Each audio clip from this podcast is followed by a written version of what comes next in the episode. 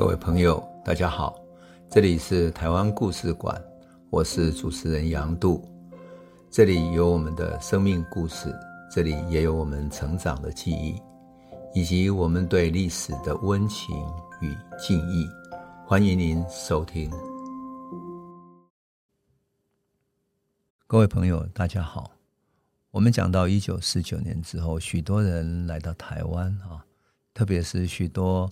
青年的知识分子，还有许多军队，然后年轻的文化人等等的。我常常说，那个时代流亡到台湾的这些青年，真的是乱世儿女。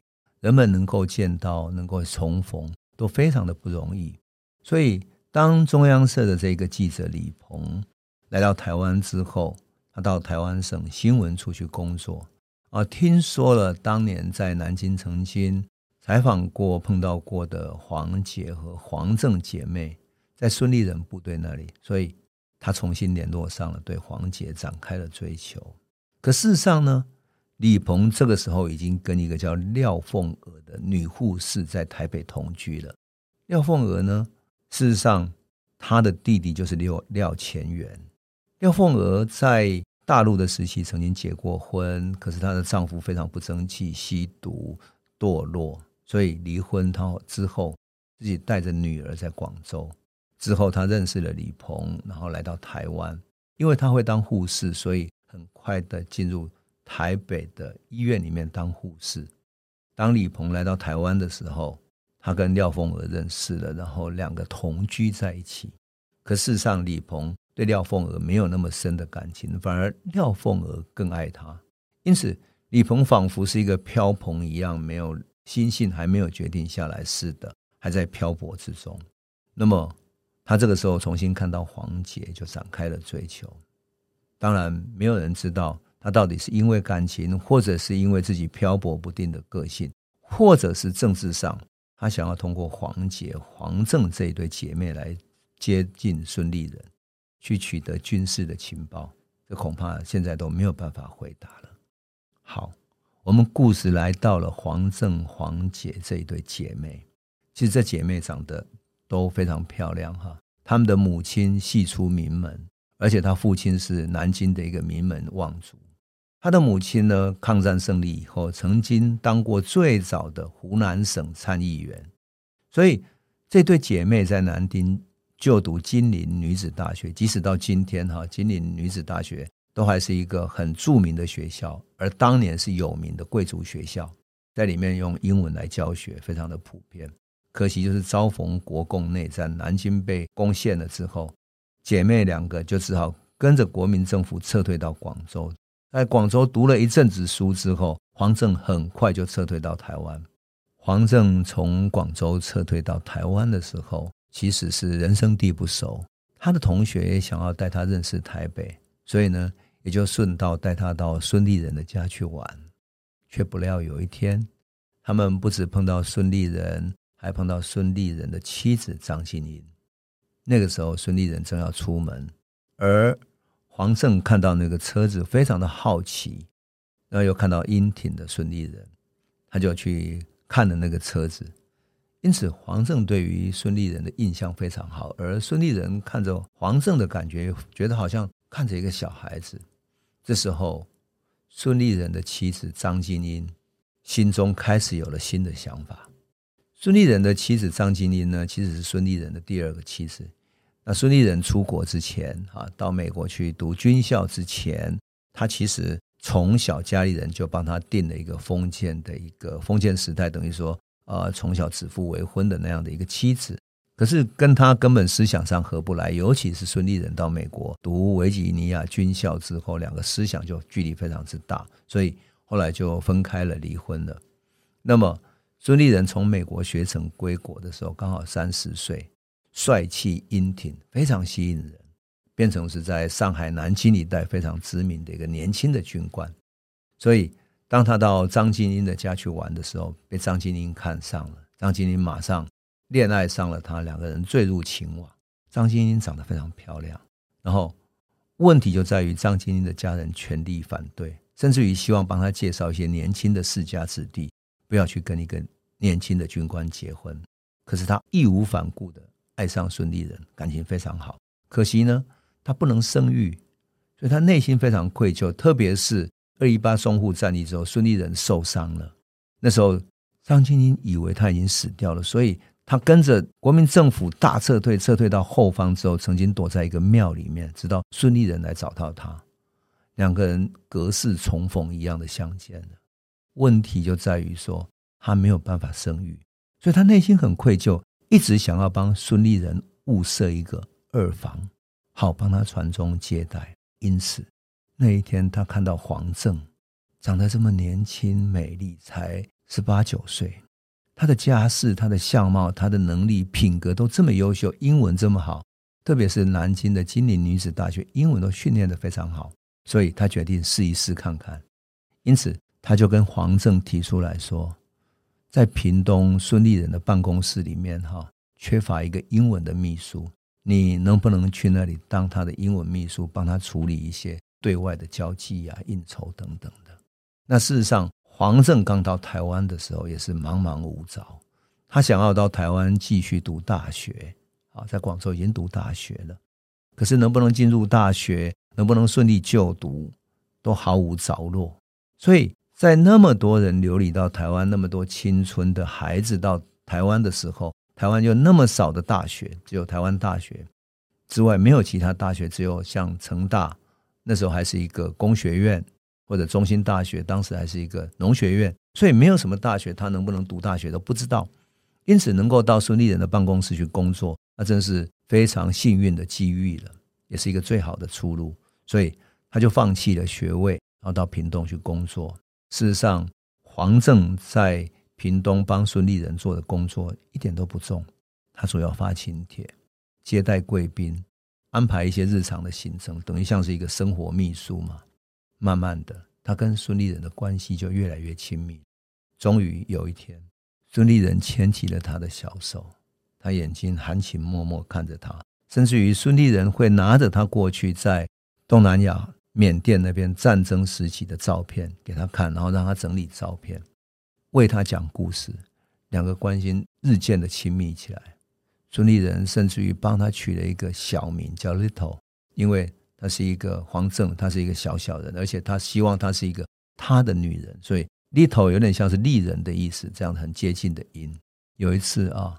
黄正还跟孙立人说：“哎呀，我都在南京长大，所以我们那个地方没有学会骑马，而孙立人很会骑马，特别在缅甸战争的时候，作为将军嘛，他能够带兵骑马做作战。哎，孙立人要叫他骑马，还俯下身来让他骑在他身上试骑。你想，对一个少女来讲，她内心会有多感动，多么触动？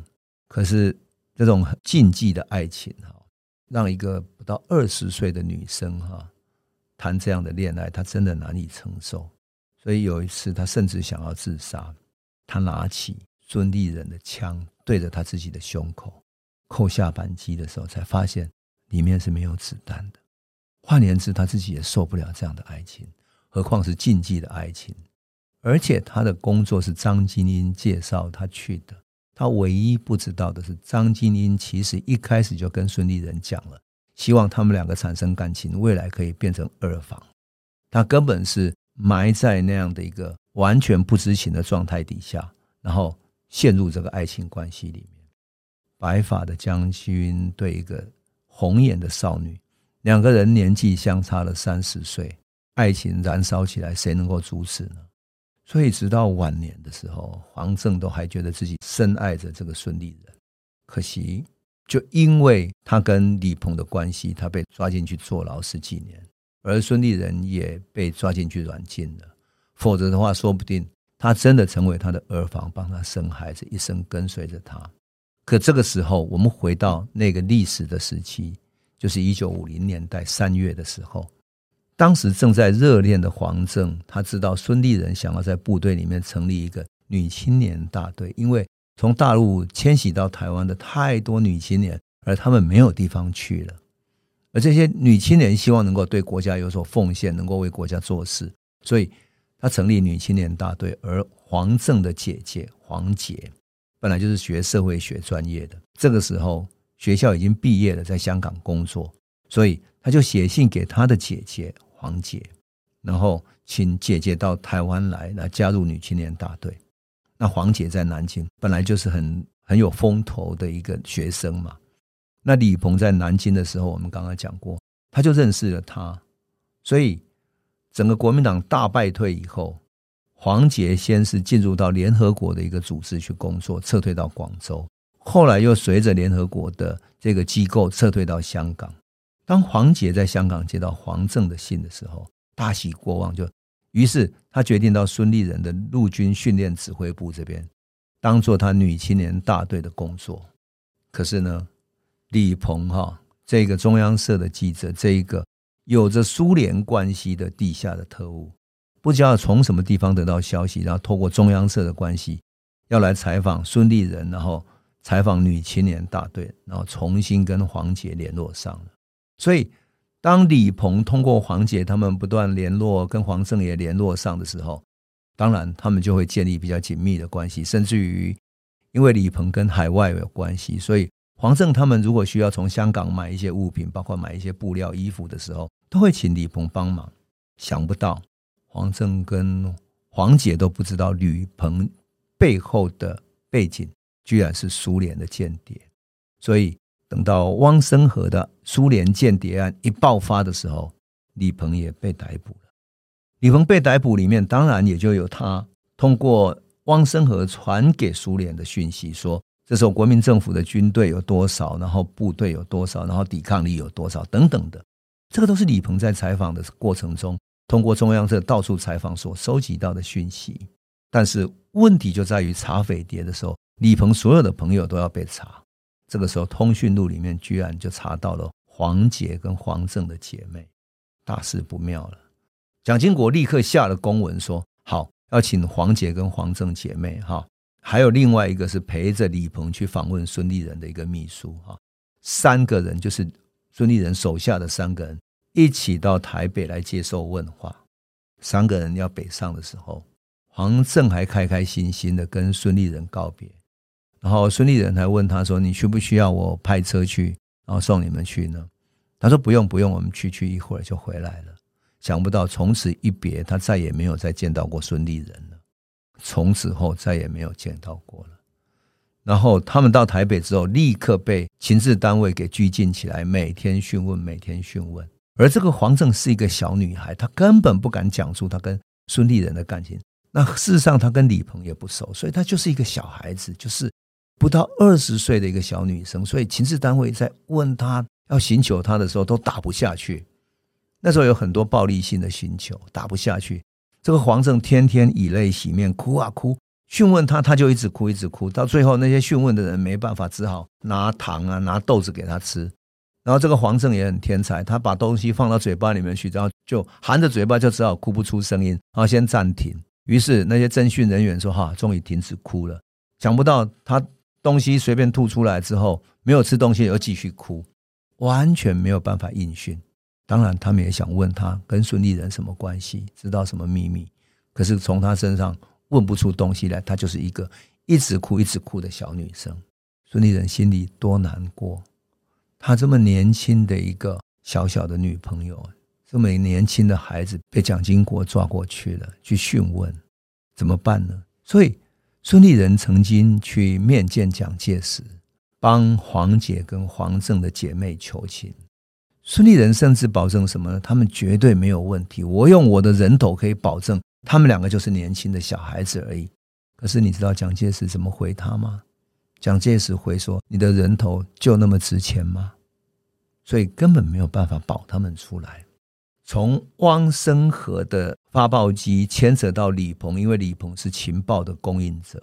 从李鹏的共谍案又牵涉到黄胜的姐妹，这本来就匪夷所思了。可是如果放在当时的时空，孙立人跟吴国桢不正是美国人所主义的准备接替蒋介石的人选吗？所以美国在发表对华白皮书之后，曾经有一度想放弃蒋介石。要扶持孙立人跟吴国桢取代嘛？因此，蒋介石就是要借由这个案子去杀孙立人的秘书，去把他抓起来，然后去警告孙立人，警告的意味非常浓厚。照道理，孙立人的秘书如果有共谍的嫌疑，孙立人也要被牵连，对不对？可是蒋介石没有动他，一直到一九五五年才开始动手，然后把孙立人用共谍案把他抓起来。你说为什么原因呢？你回到白色恐怖那种冷战时期，我们都可以想见，因为蒋介石需要美国的援助，在局势没有稳定之前，他也不敢动孙立人跟吴国桢。所以，一九五零年五月之间，正是美国跟苏联划定冷战格局。斗争非常激烈的时候，你可以想见，这个时候如果抓到一个苏联间谍案，是不是要大肆扩大他们？所以蒋介石就借由汪生和李鹏这个案子扩大苏联间谍案。可是这个间谍案总不能只有汪生和跟李鹏，所以他们就牵连到了黄正、黄捷，乃至于孙立人的另外一个秘书。而跟李鹏相关的，包括了跟他来往过的一些记者，当时全部都抓，抓了四五十个人。有一些人根本没有关系，比如说只是借钱给李鹏啊，或者借钱给汪生和，或者曾经跟汪生和借钱，全部都被抓，抓了四五十个人，每一个人都有侦讯，就这样子，希望把整个案子做大。而黄正、黄捷真的是就这样被牵连在里面了。蒋介石有意把它做成一个大案，然后李鹏的同居人廖凤娥的弟弟廖乾元，因为廖凤娥的弟弟廖乾元在海军啊，所以。当廖凤娥跟他弟弟联络的时候，就被牵连成说廖凤娥是帮助廖乾元把情报传播给李鹏的。所以，为了做大这个案子，李鹏的同居人廖凤娥的弟弟廖乾元，甚至跟廖乾元有联络的在海军的三个朋友都被抓起来，连同黄正的姐妹。你知道这个案子总共有多少人吗？总共有十二个共犯。就在这种情势底下。苏联共谍案成案了，一共有十二个共犯，这里面被枪决的四个人：汪生和跟他的妻子裴俊、李鹏跟廖凤娥，这四个人都被枪决。他们真正是知情的人，可是廖凤娥她其实只是李鹏的同居人，是情人，根本不是真正的所谓的间谍关系。而廖乾元他只是因为他的姐姐就被牵连，黄正、黄杰也是被牵连的。就这样子，这几个人，廖乾元当时在海军服役，也不知道为什么就被逮捕了，带到台北的新店军人监狱，侦讯了几个月都没有结果，最后判刑十年，也没有什么证据，然后最后坐了五年的牢之后被释放了。就这样子，整个案子呢，黄正、黄姐这一对姐妹呢，被判刑十年，足足坐了那样的牢，然后才被释放出来，所以。